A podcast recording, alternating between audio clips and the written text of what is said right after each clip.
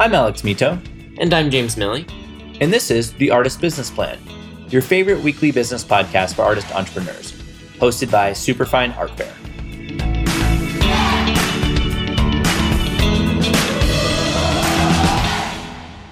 Hello, business artists and art entrepreneurs. Welcome back to the Artist Business Plan. My name is Alex Mitow. I'm the CEO and co founder of the Superfine Art Fair. It's the number one art fair for artists in the United States.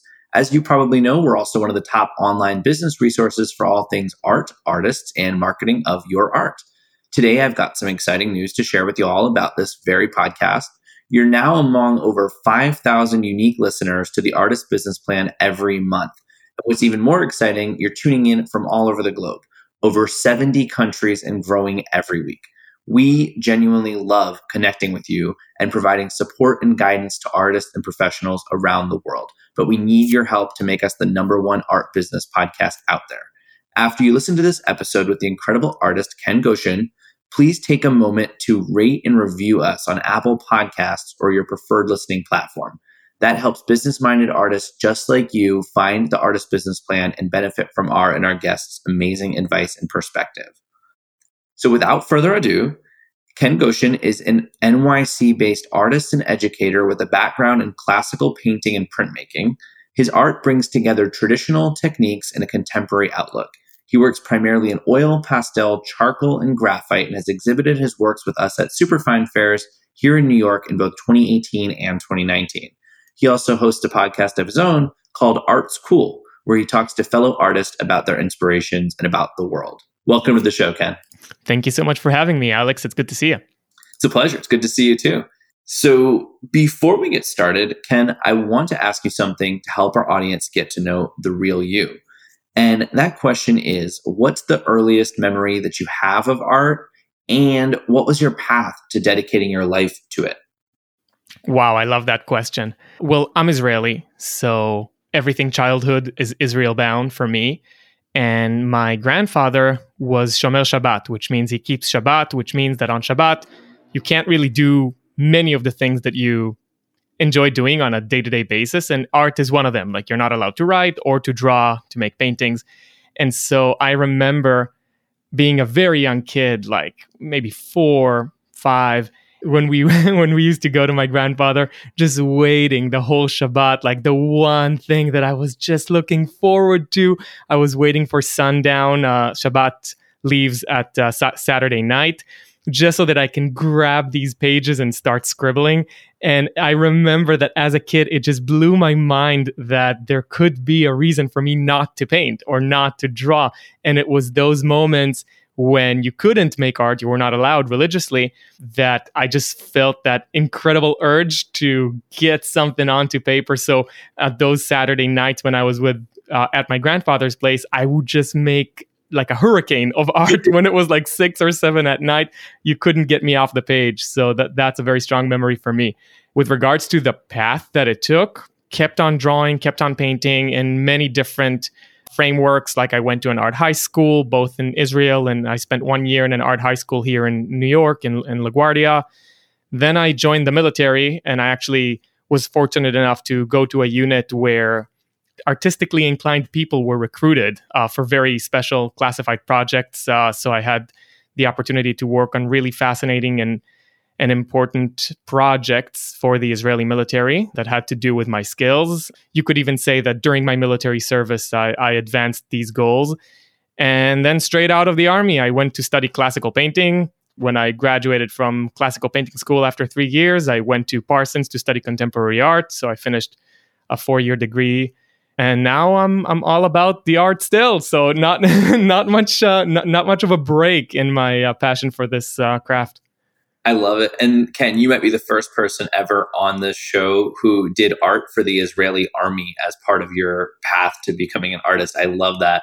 And I love your your first story too as well. That's something that it resonates so much with so many of our listeners, I imagine, who have felt that in, incredible urge to just create and maybe you have a barrier standing in your way that you can't do it, but you rush like a hurricane to actually creating something. I love that.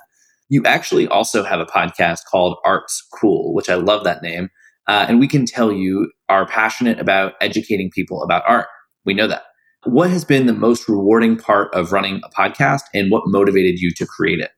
Mm, I love I love that question. So to anyone listening, art school, it's a pun, but it's spelled with with uh with uh, an apostrophe. It's like art is cool, right? So it's art school and art school.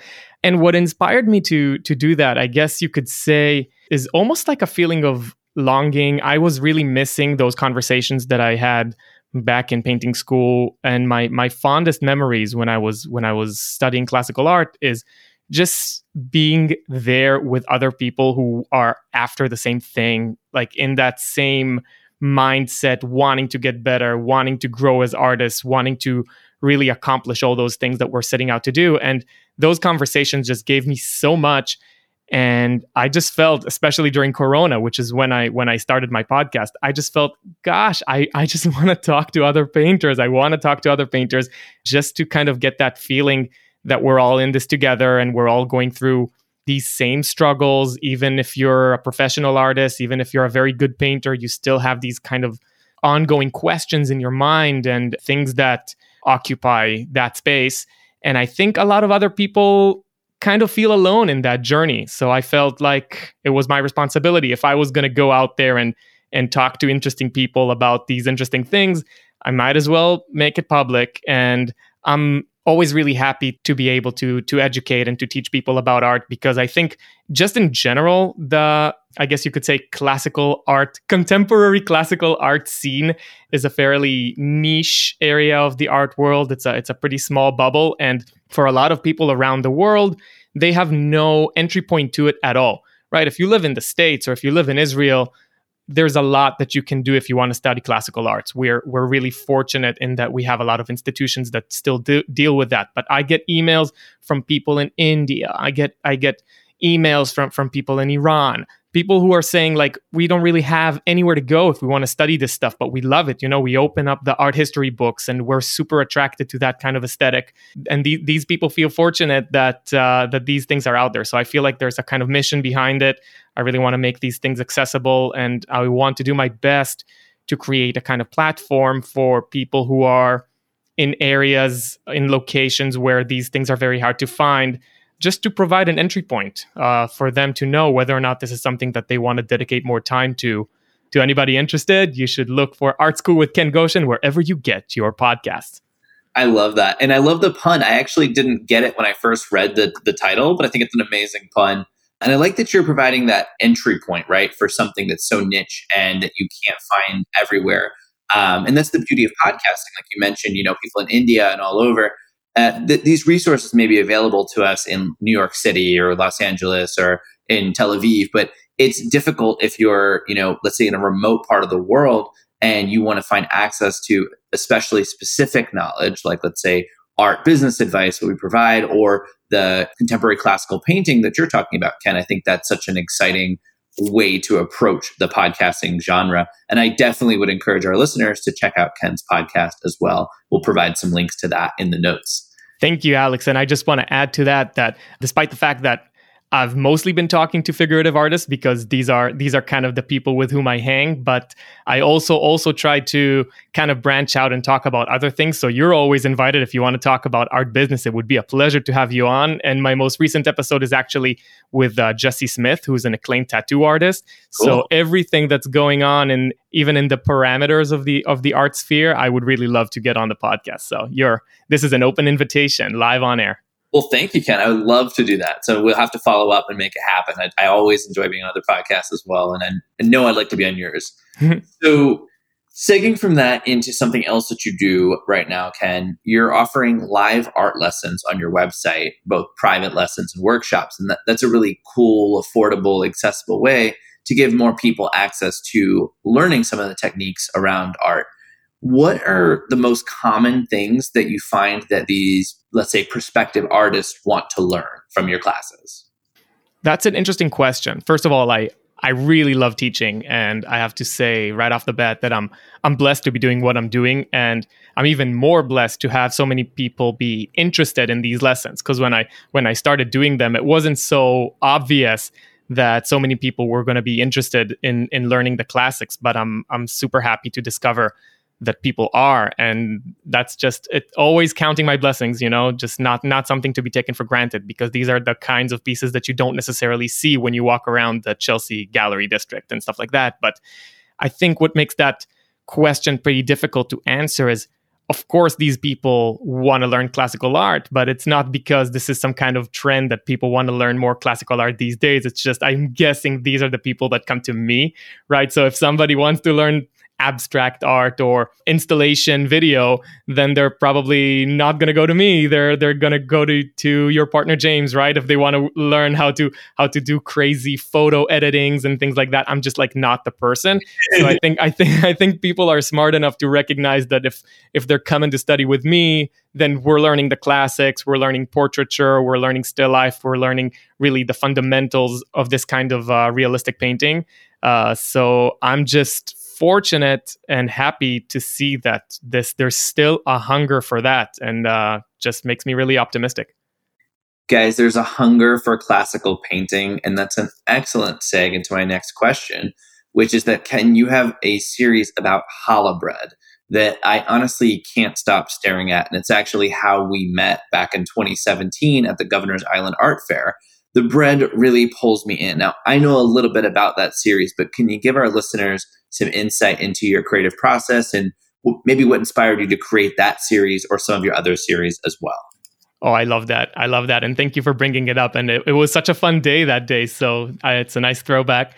If there's something that I really try to do in my work is I like to take the classical aesthetics, the classical techniques, but to use them in a way that feels much more contemporary, that feels grounded in, in the stuff that we do today. And of course, abstraction and and open-minded interpretations of, of an art piece. These are these are things that are very very strongly rooted in, in the contemporary art tradition. And so what's super interesting to me about challah bread is that the form of the bread the shape that it has is so ambiguous so weird that when you really close up on it and and you play around with different crops for the composition you play around with different background colors the bread can really start to look like anything. It's it's it's like this experience that you get when you stare at clouds and suddenly you start seeing faces you start seeing landscapes you start seeing whatever horses doesn't really matter you know our imagination opens up when it's confronted with something that looks very concrete and yet we don't know what it is. So making something look concrete, look three dimensional, look persuasive, look illusionistic, and yet leaving out that part that tells the brain, oh, that is a piece of bread. makes it such an engaging experience, at least for me. So I really want to make it so that people understand okay, that's a bit of reality, but it's also a bit of reality that I can put myself into, which is something that contemporary art does so well. It leaves room for the audience to really put themselves into the work. So a lot of people who bought these pieces said, "Oh, I really wanted to buy it because it reminds me of," and then they say what it reminds them of, and it to me that's the most beautiful part of these pieces that everybody can come in and insert their own interpretation into it and and it's almost at that point that the piece is complete right because i i know what i was imagining but to really bring it to a situation like it's at an art fair and i'm starting to get all that feedback from other people what they see in the work that's really fascinating to me because it makes art into a real conversation, which is, I think, something that all artists are excited about. You want to put an art piece out there into the world, and then you want to kind of um, almost let the public finish it. You know, let the viewer finish it in their own mind. And and I think the challah bread is a is a really exciting way into into that kind of combination. And another thing that I want to give to art students out there, because I'm always education minded, people who nowadays during corona or under any kind of circumstances want to get better at painting people but don't have access to a model you know, paint bread. Bread comes in many different colors, it comes in many different shapes, and it's an excellent still life subject that you can buy super cheap, put it in your studio, and mixing those bread colors sets you up perfectly for later painting many different kinds of skin colors. So it's highly recommended. You heard it here first, guys. Paint bread. If you can't get models into your studio right now, paint bread and you'll be practicing for that. I think it's an amazing piece of insight. And I also want to kind of tie some of what you've said, Ken, to the business side of selling art. And it's something I've always admired about you in our fairs is that you have such an amazing way of introducing your work to the people and creating that conversation between the viewers and the art and the art that you've created. and I think that's something for artists to keep in mind as they're selling their work or as they're or displaying their work for sale is that you're introducing it in that sort of conversation with the people. It's not just an object that someone buys. It's that's what makes art different from, you know, I, I hate to say all design, but from like let's say simpler design is that it doesn't just serve a purpose, it's actually a form of communication and conversation. So I think, you know, visually fostering that, but also being ready for that in person conversation with people where you invite them, like something I've seen you do many times, Ken, invite them to ask what what does this mean to you or what you know what do you see in this work? And and you know kind of like the clouds or the rorschach blot effect uh, with the art. I think that's an amazing amazing perspective on it. Thank you. You're welcome. Going back you know we've mentioned a couple times that you've exhibited and sold your work at art fairs including superfine. And what do you think are some of the benefits for artists of showing their work at art fairs? And for artists who are looking to build their buying base and generate exposure like what are some of the effects you've seen from art fairs that's a super interesting question super important because since i've done several fairs by now i feel like every new one that i that i do teaches me more uh, about the process of of of selling art because obviously all all studio artists listening right now are going to know that we're not this skill is not built in. We're not just kind of oh pe- people who are natural artists are are, are seldomly natural salesmen. And i think the the kind of base level advantage and there is a deeper advantage but the base level advantage is if you're just starting out and you don't have a lot of access to you know unbiased viewers it's a great reality check. Because when you're just showing art to your family and your friends despite the fact that it's you know it's very fun and everybody's going to tell you that your art is really cool there's nothing like coming in contact with the real world. And honestly the art fair is much more real world than the ga- gallery experience because when people come to your gallery opening they're going to be nice to you. Everybody's nice at the galleries but the art fair is like that's the shark tank. That's where you really understand okay this is what draws people in and this is what doesn't and these are the people who are doing well. Let's look very closely at what they're up to. It just it's like boot camp you know mi- militarily i have to say like this is it's a it's a tight tight 4 days or or or 3 days d- depending on the fair.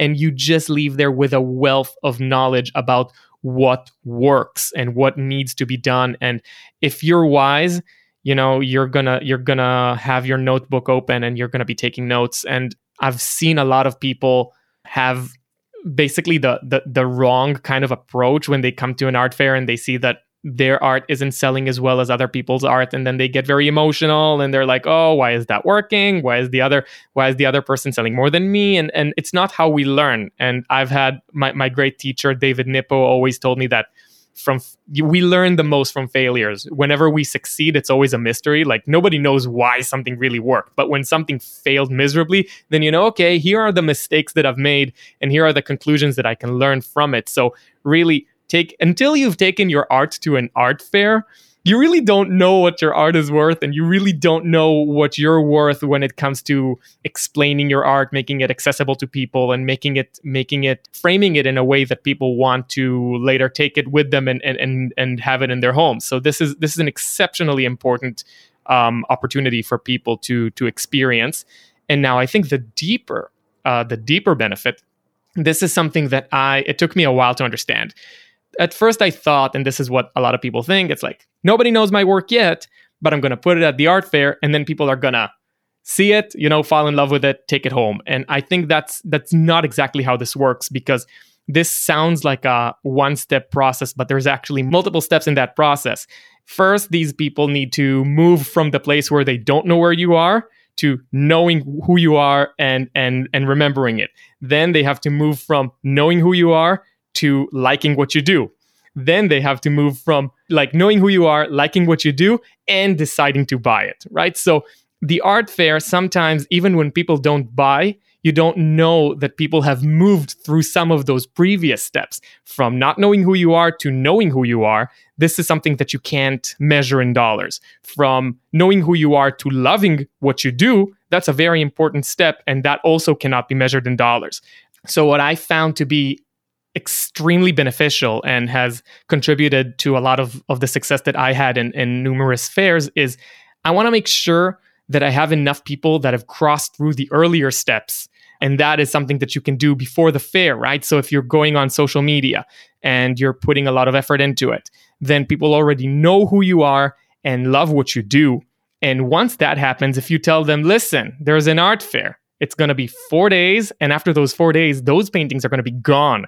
Then that triggers that part of their brain of the FOMO, right? I don't want to miss out. I've been following this guy for two months. Now I don't want to miss out. There's an opportunity to buy these paintings now. So the art fair is like that one opportunity that all of the work that you've done on social media is like leading you towards. And the, the last time that I did Superfine, the majority of the sales that that I had were, were people who told me, "Yes, I've been following you for like 6 months now and I'm so happy that I came here and I and I bought the painting." Right? So there's a lot of groundwork that you can do to actually make the most out of your art fair experience and and really conceptualize it in a just in a very structured way like people need to know you people need to love what you do and then they're going to and then they're going to buy Ken, I couldn't agree with you more. And artists, there's so, so much value in what Ken's just said. You're going to want to actually rewind this and listen again. It's so important.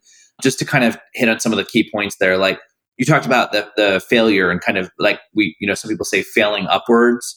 I think that's so important. I mean, after seeing, you know, 12 fairs, hundreds of artists, I mean, I always analogize it to when you're doing a yoga class and you can't do a particular pose and the teacher says, don't worry, that's just information for your body and your mind to know how to achieve it the next time. And that's something, you know, you're in this, this space for four days. Your work is coming there. It's a new city, a new place, a new environment. You know, don't be upset if it's not a huge seller, but just watch and see what's working, what isn't working, and learn and grow from there. Talking about that last point, I mean, we call that the buyer's journey, right? So for any product or anything that is sold, there's a buyer's journey. And you know, sometimes people have that expectation walking into an art fair that they're going to take people through the entire journey in one moment. And you know what? That may happen once in a while. Someone comes in and they go, I love it. I've got the budget. This was perfect. I want it. And, you know, kudos to you. But that's maybe 20, 30% of the time. The rest of the time, the way Ken said, you're taking people who already know your work and they are falling in love with it because they're seeing it in person and they're meeting you. You're taking people who've never, ever seen your work, heard of you, nothing at all, and introducing them to you. And hopefully you're gathering their contact information so you can keep them in your loop. Um, and and then the people who really already love your work are coming and buying it. So really thinking of it as steps in a journey. And your real goal is not to walk out with say you paid, you know, $2,000 for your booth, walking out with 5,000 in sales. It's really, you know, moving people through that journey so that you have, you know, a dedicated audience for years to come. So it's, I think that's such valuable insight for artists out there. And I can certainly corroborate that as an art fair owner.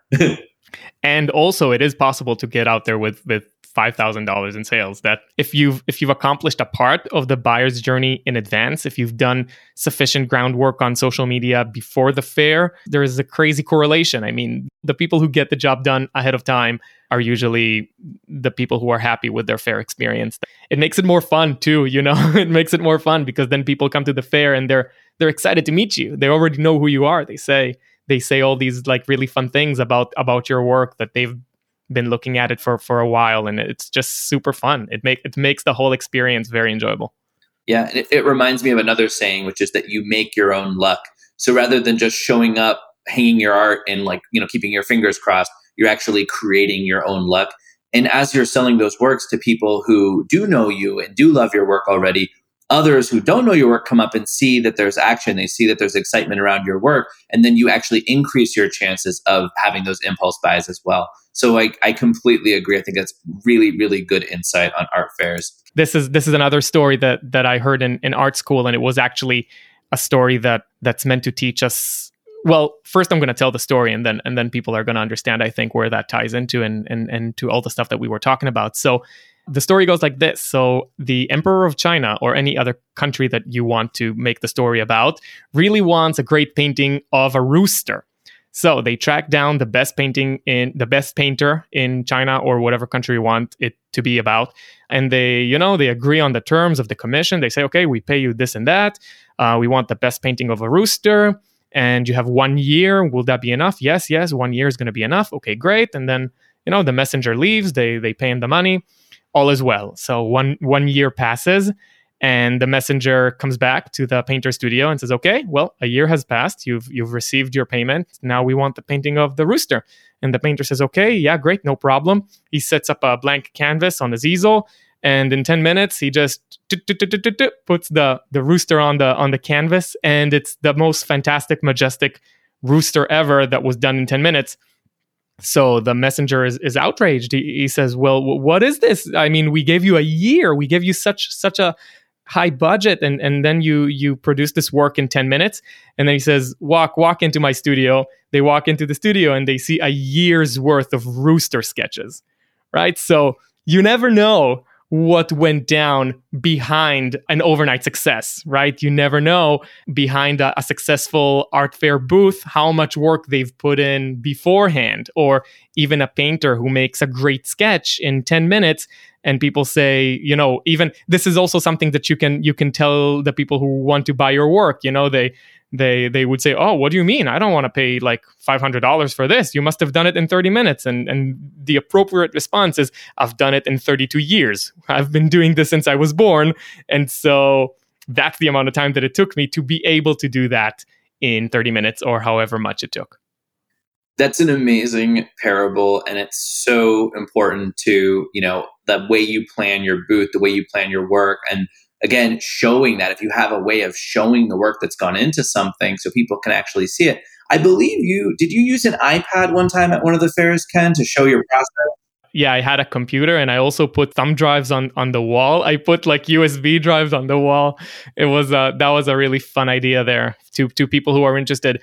I had this I had this notion where this is this is a, lo- a lot of these quirky things that come up uh, while I'm thinking about what is art and what are we actually trying to sell here and what are we actually trying to do here. So for me, I've received a lot of requests from from students that want to buy my art just because they think that once they own it they're right about that they they correctly assume that once they own it they can study it very closely to to learn from it just like i go to museums all the time and study the works of people i admire. So i thought well let's let's raise the bar here. And so i included a thumb drive with the entire painting process of all the pieces that i had up in the fair. So for people who bought the work they also bought the video of however long it took like six hours seven hours. Each painting was documented and they got it all on a thumb drive so it's also a video for the whole family. And if the person is a painting enthusiast then they can know exactly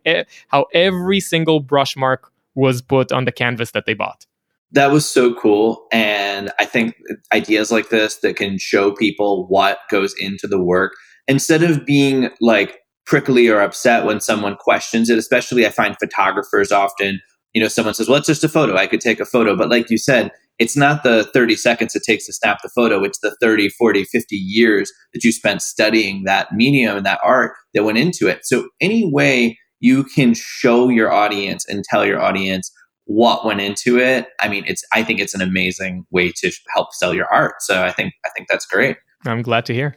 Cool. So shifting gears a little away from art fairs I, could, I we would probably talk about art fairs all day and maybe do a whole nother podcast on that. Let's do it on my podcast that's what we should do. I love it. And I have a lot of experience with it. Uh huh, indeed. So let's talk a little bit about Patreon. You have a Patreon account for your work. Do you find that that's an underutilized platform for artists to make money that they should use more often? Or what are your thoughts on Patreon? Well, I actually don't know if it's underutilized or overutilized because I don't I don't really have the numbers of how many people use Patreon, but the thing I have to say about Patreon first perhaps maybe I should explain to people what Patreon is. So Patreon is a website where people can basically become patrons of your work, they can become supporters of the of your work and for a very very modest uh, monthly fee, mine starts at $2. People get a lot of like perks and benefits and cool stuff. So, ex- for example, on my Patreon, for just $2 a month, you get to join me for two live events a month, sometimes more than that, and have access to like 30 hours of video content, including lessons and, and tips and things like that. And that that's just $2. And then for people who want to pay more, they can pay five, they can pay 10, and those benefits just increase.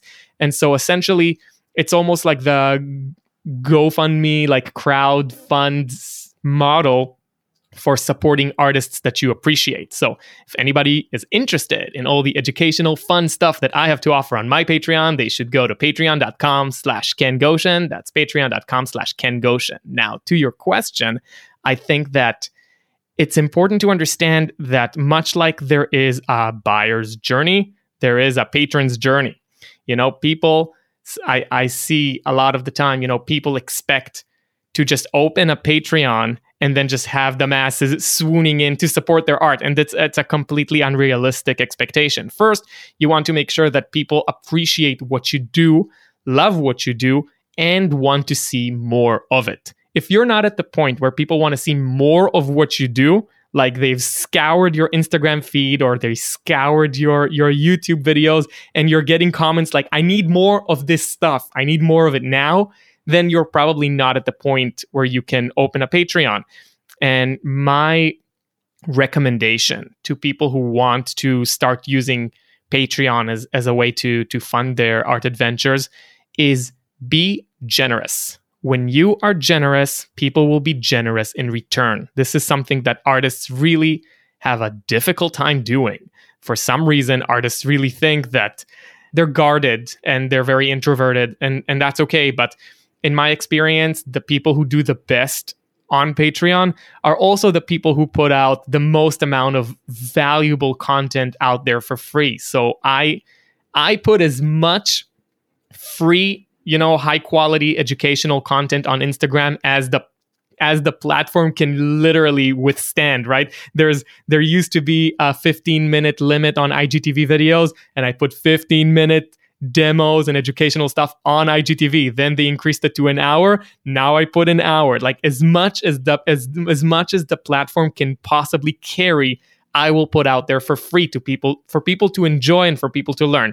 Once they watch your one hour video and then at the end they hear, "Oh, if I pay just $2, I get like an insane amount of content, more of this stuff that this guy's already put out there for free."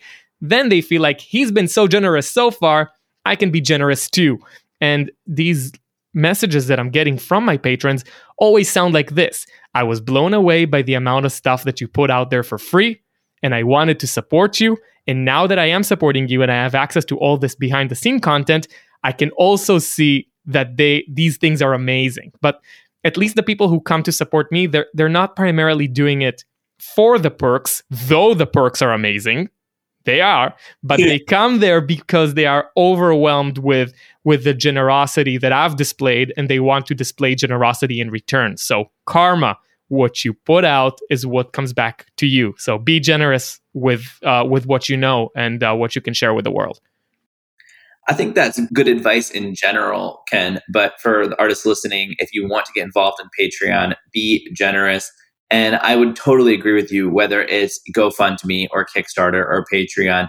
The more people you have already at that stage of like loving and wanting to support you in your work, the better it's going to do on that platform versus just popping onto the platform and thinking that all of a sudden, you know, you're going to have huge response. It's much better if you already have that audience that's excited before you jump over there. I think the the generosity thing it sounds almost like a freemium, which is a common software strategy where they give out a really good free product that you love using, and then for only two dollars or only nine ninety nine, you can get an even better version. Uh, I mean, Photoshop has done that. Lots and lots of different uh, softwares have done similar things. So treat it that way. I think it's a really really good idea. I know a lot more about Patreon now. I didn't really understand how it worked, and now if I were an artist, I would be starting one. There you go. Cool. So this has been an amazing chat, but we are coming to the end here, Ken. We always like to end it this way with one more word of advice that you have for an artist who's trying to up their art selling game. Okay. First of all, I think today social media is very, very important for people who do marketing. You know, whether it's art marketing or any other kind of marketing, you can't really do it if you're not out there on social media. And there's a very big misunderstanding uh, among artists with what they should be doing on social media if they want to be selling their work. And I'm going to try to clarify that as concisely as I can.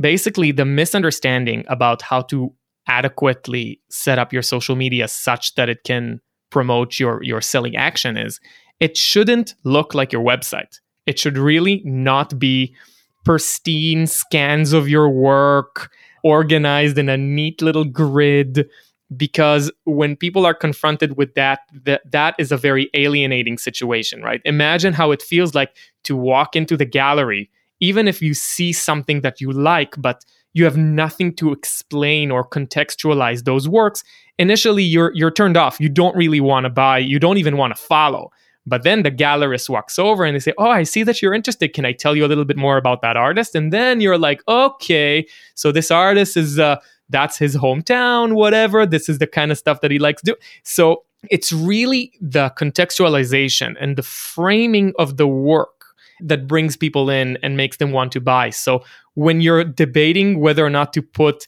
an Instagram post of the clean, cropped, final painting looking pristine or messy with your hands covered in paint and with a brush and frame, it's the latter because the it's the latter. And I know it was it was a very very big shift for me because I have I, I have the same instincts that every artist does. Like let me let me just show the, the final work uh, looking as good as it can be and and let's move on but when people see these kinds of pages in my experience they're not motivated to further engage with your work but when you allow yourself to be vulnerable which is difficult for artists. But allow yourself to be vulnerable, show a little bit of the context, show a little bit of the studio. You're going to do better with making people want to engage with your art, engage with your journey. They feel like they know you better. And when they feel like they know you better, they are more likely to ask you, Is that for sale? Like, I want that in my living room whatever you put on Instagram or on Facebook or I don't know TikTok, it's for younger people than me. I, I can't. This thing gives me seizures, but I assume it follows the same the same logic. Is it needs to be somewhere in between your professional website and your personal diary. It's in it's in the middle. You know, you want people to see the work, but you also want people to understand what it's like to be you to be you in the studio and once once people have that kind of relationship with you as a person that's when they are more inclined to buy your work because they're not they're not just buying a pretty object pretty object they can buy a print of rembrandt and with all due respect to all classical painters among us even a print of rembrandt is better than you know 85% of of, of, of, of a lot of art you know what i mean? So they're not they're not just buying the beautiful object they're buying a piece of your soul they're buying a piece of you as an artist and so it's kind of important to be vulnerable out there uh, and people respond to this vulnerability and uh, they want to engage with it and then they they want a piece of it so guys be vulnerable on your social media. You're introducing yourself. So it's showing something between a personal diary and your professional website. That is what you're going to be doing with your social media. I think that's so poignant. That's a great point on which to end the show. And to all of you business artists out there Ken has been here with us today sharing this perspective, this amazing perspective with all of you. You're definitely, definitely going to want back, want to go back and take notes. Remember, you can listen to this episode and all of our past episodes on our website at www.superfine.world. If you want to connect with Ken and his projects, you can follow him on Instagram at Ken Goshen and visit www.kengoshen.com, which will be in the show notes as well. We'll also include Ken's Patreon and some information about his podcast so you can listen in and check out his Patreon as well. As always, remember that we're Superfine Art Fair on Instagram. We always appreciate a share whenever you're listening to and enjoying the Artist Business Plan. And we're also really excited about our upcoming fair schedule, which includes in person shows in Seattle, DC, New York, LA, San Francisco, and yes, Miami will be returning. To find out more about how to apply and exhibit with Superfine, drop us a line at artistsmakingmoney at superfine.world, and one of our team will get right back to you. You can also find all that information online at www.superfine.world. And once again, we'd really appreciate it if you could take just a moment of your time, write us a review on Apple Podcasts. Those ratings and reviews are so, so critical in helping other artist entrepreneurs just like yourselves find us. And of course, we love to read your amazing comments too.